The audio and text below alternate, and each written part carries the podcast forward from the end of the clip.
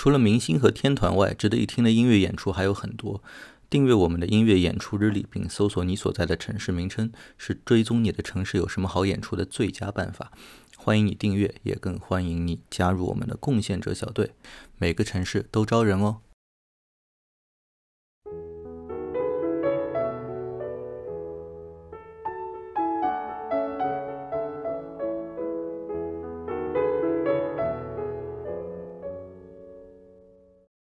欢迎收听响声，我是 Jack，我是 Ken。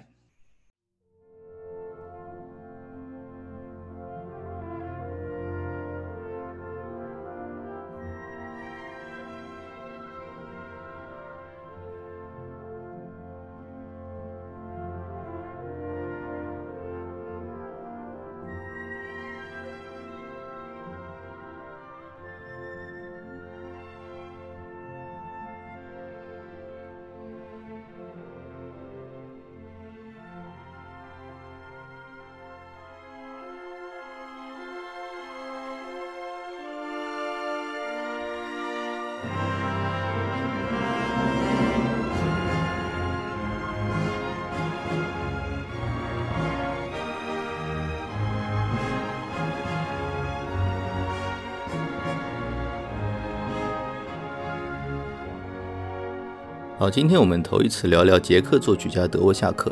其实德沃夏克不能算冷门的作曲家，但可能音乐会上大部分都只演他的一部作品啊，也就是他的第九交响曲。呃，但显然也是他比较晚的作品了。那我们今天就稍微挖一挖他一些更早的呃生平或者工作啊。要不看先来跟我们说说他所处的这个呃是一个什么样的历史或者说音乐史的一个背景。好，其实说到德沃夏克呢，大家自然而然的呢。就会想到他最有名的那个第九自新大陆交响曲，或者说他的室内乐啊，有他的那个非常有名的那些啊，比如美国四重奏等等。那么这些作品里呢，其实大多是运用了很多啊比较接地气的这种民歌的素材，所以听上去旋律性非常强啊，当然也非常具有那种生活气息。那么出生于十九世纪中叶的德国夏克，可以说是身处一个很特别的一个时代。然后当时呢，正是浪漫乐派的一个鼎盛时期，不同的艺术理念呢，都在这个时代互相碰撞啊。比如瓦格纳所提出的 Gesamtkunstwerk，就是他提出的一个整体艺术的概念。那么他认为贝多芬呢，已经把交响曲写到头了啊，就是他认为贝多芬已经把交响曲这个题材发挥到了极致，他觉得后人已经无法超越他的第九交响曲，因此之后的音乐家呢，需要把视野投向未来。那么需要将音乐与其他的一些领域，比如戏剧啊、诗歌啊、剧场啊，甚至视觉艺术啊，通通包含进来。然后，另外一位呃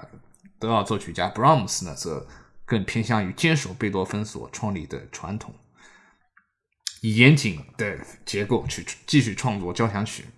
那么德沃夏克呢，他作为一个地地道道波西米亚血统的一个作曲家。他当时呢也深受捷克的民族复兴和他的老师，他的老师是非常有名的斯梅塔纳。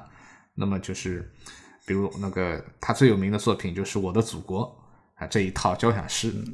对吧？伏尔塔瓦河，对，伏尔塔瓦河就是其中的非常有名的一段。那么斯梅塔纳呢也是捷克民族乐派的一个奠基人啊。德沃夏克呢其实他对瓦格纳和勃拉姆斯都是非常赞赏的，但是他心里呢还是非常。支持本国的这个民族乐派，然后希望将它不断的发扬光大，或者说叫欣赏，对吧？因为德沃夏克应该算是这个晚辈啊，对，就是你会发现他经常觉得这个瓦格纳也好牛啊，然后后面我们今天后面会聊到他，呃，可以说勃拉姆斯也是他的，可以说是伯乐啊，就有点像那个舒曼对勃拉姆斯的这种传承或者是关系没错啊。那当然，这个德沃夏克就。在这个时代背景之下啊，在一八四一年出生啊，他比勃拉姆斯呢要小上呃八岁啊，然后呢就可以说从小就是一个音乐天才啊。这个德沃夏克他最擅长的是中提琴啊，其他的乐乐器也都很溜，包括小提琴啊、啊管风琴啊等等。带他进入音乐世界的是他一个呃挺有音乐造诣的父亲啊，不过他父亲主业是杀猪的，是吧？是个屠夫，那没想到这个。这个屠夫就是没想到自己的儿子德沃夏克竟然入了坑之后就出不来了，对吧？后面就没有去继承家业，去布拉格学管风琴，就从而逃脱了做这个屠夫 Junior 的一个 命运。然后在这个布拉格的这个所谓的临时国民剧院拉小提琴啊，当时的乐团指挥就是你前面说的斯梅塔纳啊，然后。呃，那咱们前面说他受到拉扯，对吧？我还读到说他有一次是瓦格纳来他们这个乐团做客做指挥，然后德沃夏克这个白天排练，晚上演出，演出完了之后呢，就晚上尾随瓦格纳，特别猥琐，在阴暗当中啊，就为了能够更多的一睹瓦格纳的芳容啊，这也是挺挺逗的啊。呃，可以说，也就是在这段时期啊，就是在剧院拉小提琴的这段时期呢，这个德沃夏克开始非常努力的作曲。对于对于他这个音乐天才来说，这个作曲应该也是个比较自然的一个发展，对吧？他在这段时间写了他最早的一个弦乐四重奏啊，包括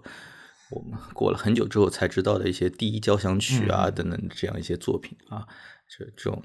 就他的第一交响曲，直到他死后三十年后才被人想起来演出。哎，好像说到德沃夏克的作品，现在很少能在音乐厅里听到他那些早期作品。我至少在我记忆中，我好像就从来没有听过哪一个乐团在音乐会上 演过他什么第一交响曲、第二交响曲。嗯，一般能听到六啊，一般能听第六交响曲、第七，现在都已经是少数了。啊，我去听过六的现场，当时那个贝罗拉维克来上海演，对，那个捷克爱乐，是不是？啊，对。那么比较长野的呢，其实还是集中在他最后两个那个第八和第九交响曲。因此，现在听众们所熟知的德沃夏克呢，其实都是他非常创作生涯比较晚期的啊一些东西啊，都是他四十岁之后所创作的。然而呢，德沃夏克其实他早年的音乐生涯其实也是充满了很多非常有意思的故事。对，这个比如我来说一些啊，就比如他他跟那个。现在的职业乐手一样，其实都是还是要通过教教私课啊等等来挣点外快的。教私课挣外快的时候呢，就爱上了一个女孩，不过最后娶的是对方的妹妹安娜。呃，因为经济上实在有些潦倒啊，就娶了这个安娜之后呢，这个德沃夏克就做了一件改变了自己命运的事情，他就拿自己的作品去申请了奥地利国家奖学金。啊，申请上呢是这么描述自己：说我三十三岁，音乐老师。quote 完全没有收入啊，然后作品呢，那你就写成这样，各位评委你们你们就看着给吧，啊，不过这个奖学金还真不像现在各种烂大街的各种奖啊，当时的这个评委会还是挺牛的，里面呢就坐着勃拉姆斯，坐着 Hanslick 啊，还有呢就是我们之前聊布期的时候也曾经提到的，就是布鲁克纳生前最重要的支持者之一就是 Helbeck，我记得是当时维也纳音乐学院的一个教授啊，那呃这几个人。特别是那个勃拉姆斯啊，他一眼就看出了这个来自边远乡村的音乐家德沃夏克是很有才华啊。于是呢，在他的这个推推进之下，不但给了德沃夏克奖，而且呢，两个人还结了私交啊。呃，德嗯，sorry，勃拉姆斯呢也提携这个德沃夏克啊，给他介绍了这个自己的出版商的 Zimrock，也是很重要的一个存在啊。然后呢，The rest is history 啊，之后就是。德沃夏克虽然说不能说进入了这个音乐家的神坛，但是至少已经很接近咱们现在认为的这个呃古典一众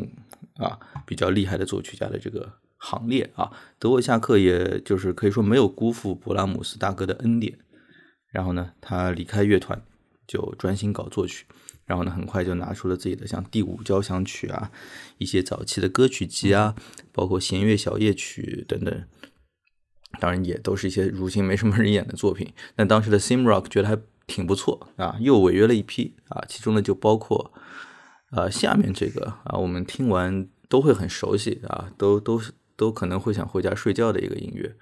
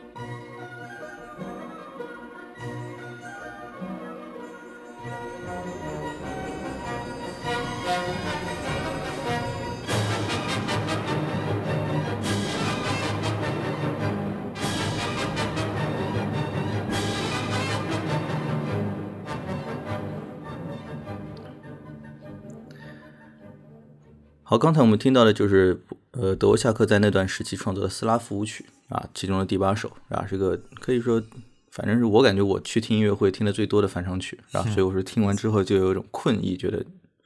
就听完就感觉自己被 teleport 到了晚上十点半的那个时候啊。好，anyway，就是这批作品呢，就帮助这个德沃夏克在国际上获得了一些知名度啊。接着呢，就在一八八零年啊，他的《圣母道歌》啊，可以说获得了轰动性的成功，对吧？我们之前聊的这个，咱们都发现两个人聊老脸一红，咱俩都没听过。嗯，看你这个凭良心讲，你现在听过这个《圣母道歌》了吗？啊，非常惭愧，我现在还是没听过啊。这个 德沃夏克这个作品，虽然经常听到很多其他的爱乐者会不时会谈论到啊，听哎我去听这部作品的现场啊什么。但我好像总是对带声乐作品适应的比其他题材都要慢一点。不过，anyway，这部作品的成功呢，是德沃夏克音乐生涯中的一个突破口，为他的国际声誉带来了不可替代的影响。对，真的是啊，就当时这个曲子获得了轰动性的成功啊！我是呃去听了一下啊，真的还是蛮好听的。嗯，呃，特别是这个首末的乐章，这个很有冲击力，特别末乐章听起来有点像那个。马勒第二的尾声，加上这个布鲁克纳的感恩赞，那种 挺有意思的。我们可以来听一下他的末乐章。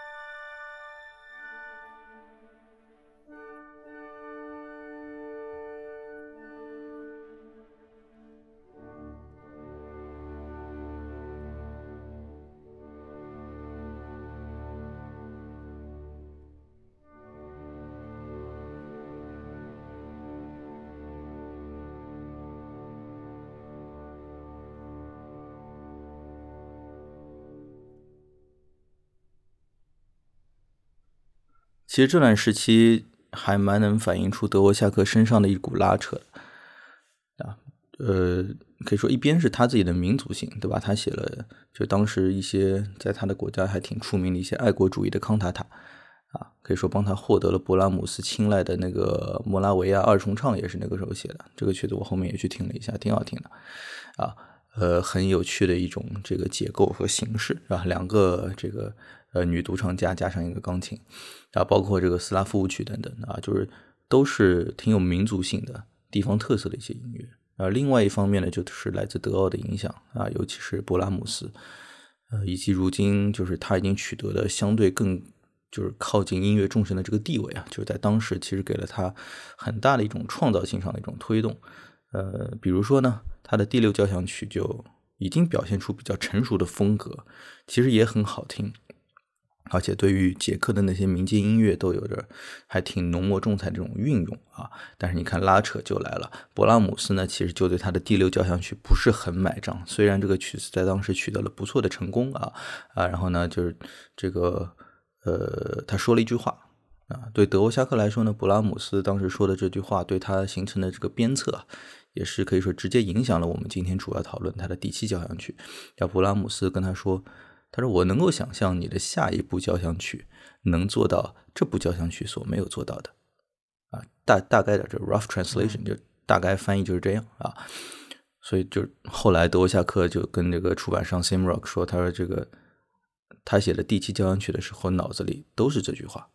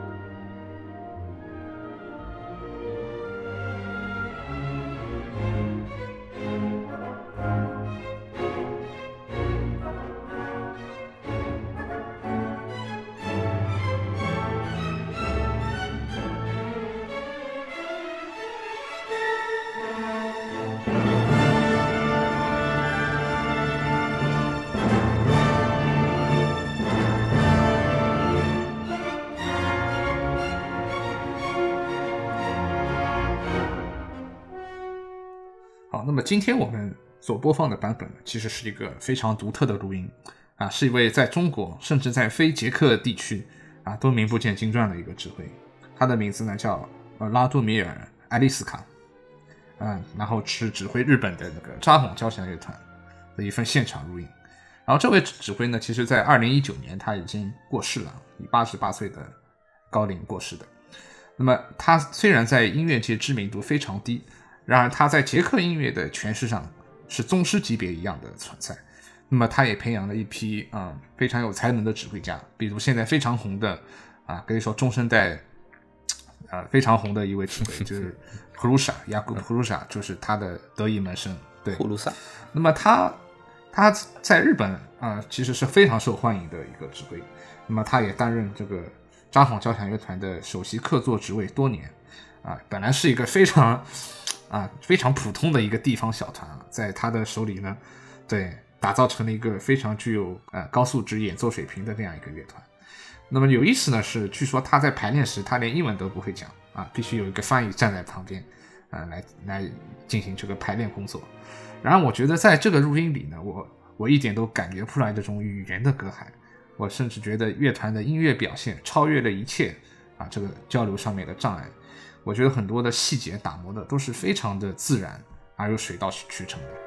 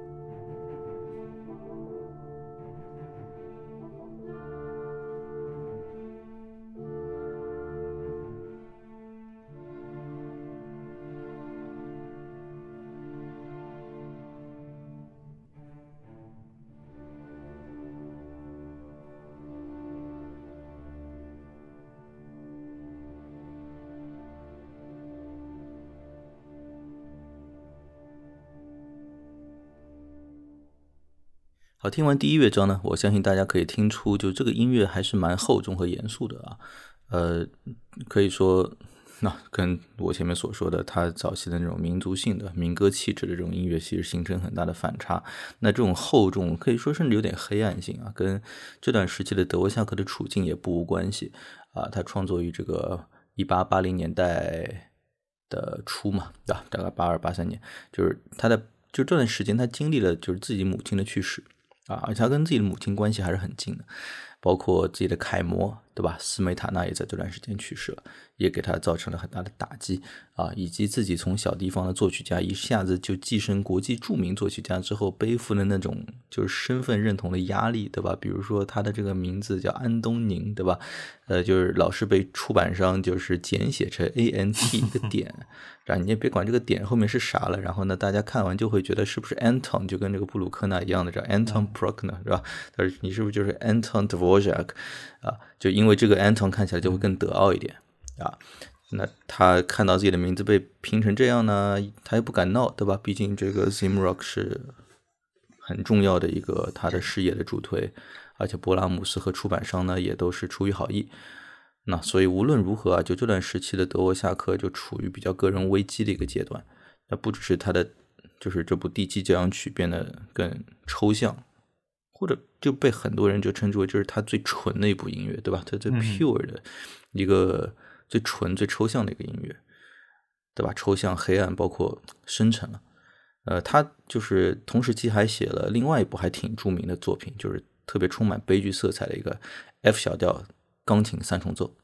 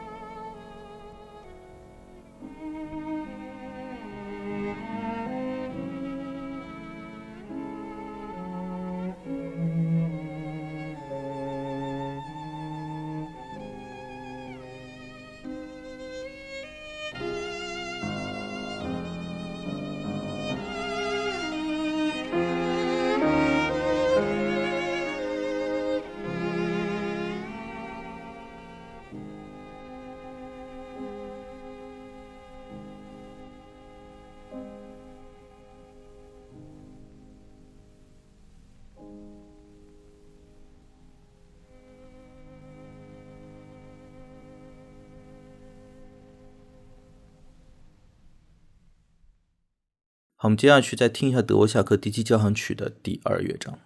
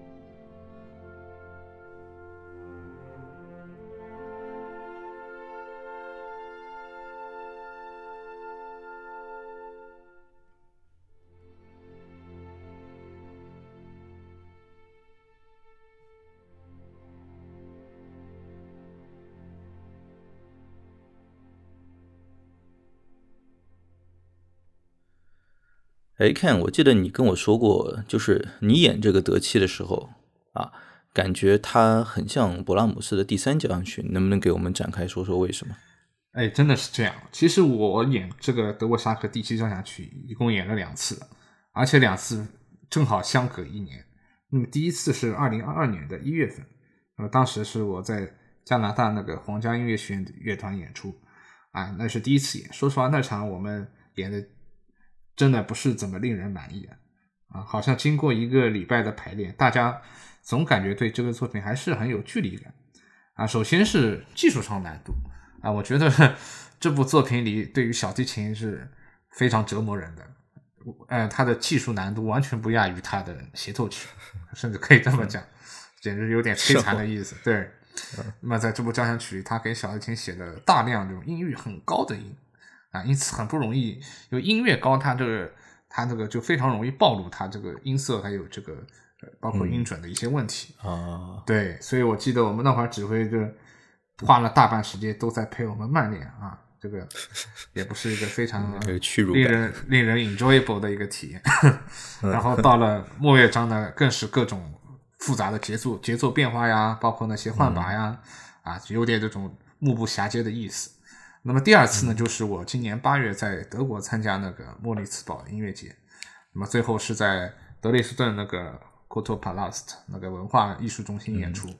然后当时因为是个室内的音乐节，所以我们最后演的呢，其实算是一个室内乐团的版本。那么一体二体加起来才才十二把，对。但是我觉得反而在这个厅里的效果非常出色，啊，就是非常混响非常自然，然后也没有这种。很这种尖锐的那种压迫感，嗯，那么同时那场很美好的回忆，对，那那场演出也加深了我对这个作品的一个理解。首先就是他和博三呢在调性上都是同名的大小调关系，那勃拉姆斯是 F 大调，那么德沃夏克也是 D 小调，两个调都是对，都是一个一个降号嘛。那么其次，我觉得它结构上也非常追随了那种勃拉姆斯那种凝练的那种结构，那种凝练的古典美。演奏起来呢，也确实能觉得这部作品协作上是非常一气呵成的。那么相比他之后的第八交响曲、第九交响曲啊，那种非常非常质朴的，或者说它质朴也好，说它这种非常旋律性很强也好，或者说它前一部第六交响曲，那么这个第七交响曲的情感基调呢，也是更加的严肃和阴郁的。我觉得更多的是德沃夏克对于自己内心的一个写照。呃，对你这里说到他很像博三，就是你说的时候，正好查了一下博三是什么时候创作的，这一八八三年，就刚好是他写德七的呃时候，对吧？就是这这里面的这种跟勃拉姆斯这种挤眉弄眼的这种关系，肯定是呃不言而喻。说德沃夏克，德沃夏克是听了博三的演出，然后他非常 inspired，就是他非常很受鼓舞，然后他就。他真的是听完了博三，然后开始写。对，趁趁趁在脑子里的短期记忆还在，赶紧捞一点什么过去。对，赶紧捞一点。对，人家大师的大师的那些技法，我捞一点。没错，这这很正常，对吧？你要完成像德奥风格的一种靠拢，就要向德奥的老大师们借鉴。就我在听第四乐章的时候，我倒没有特别注意你说的这种。什么快速换把、复杂的节奏变化，我们待会儿听众可以跟我一起来感受一下第四乐章当中小提琴声部的这种技术上的挑战啊！我到听的时候呢，倒是呃，尤其有这种他在呃各种召唤老德奥老大师们的这样一种 像这个 sorcerer 啊这种这个这个召唤师一般的感觉，就这边能听到一点勃拉姆斯的悲剧性，呃，隔着又一种。反差，听到一些贝多芬的鸟鸣声，然后当中呢又穿插着一些 这个德沃夏克自己的民族性的那种风味在里面啊。在乐章的后半段，甚至我还这个一下子被其中的一个动机给惊醒了，就是它明显的啊有你能够听到来自就舒伯特的这个伟大交响曲，就是第九交响曲的末乐章，也差不多在同一个位置的这种地方。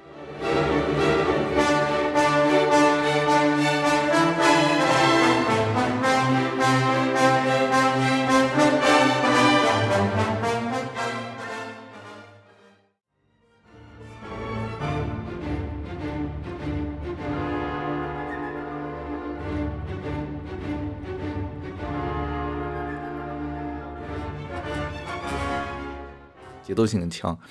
那那四下重击啊，就是可以说是给这部悲剧性的交响曲的尾声的到来之前啊，营造了一种最终的挣扎和一种不确定性。好，那么我们今天最后呢，完整欣赏一下多沃夏克第七交响曲的末乐章。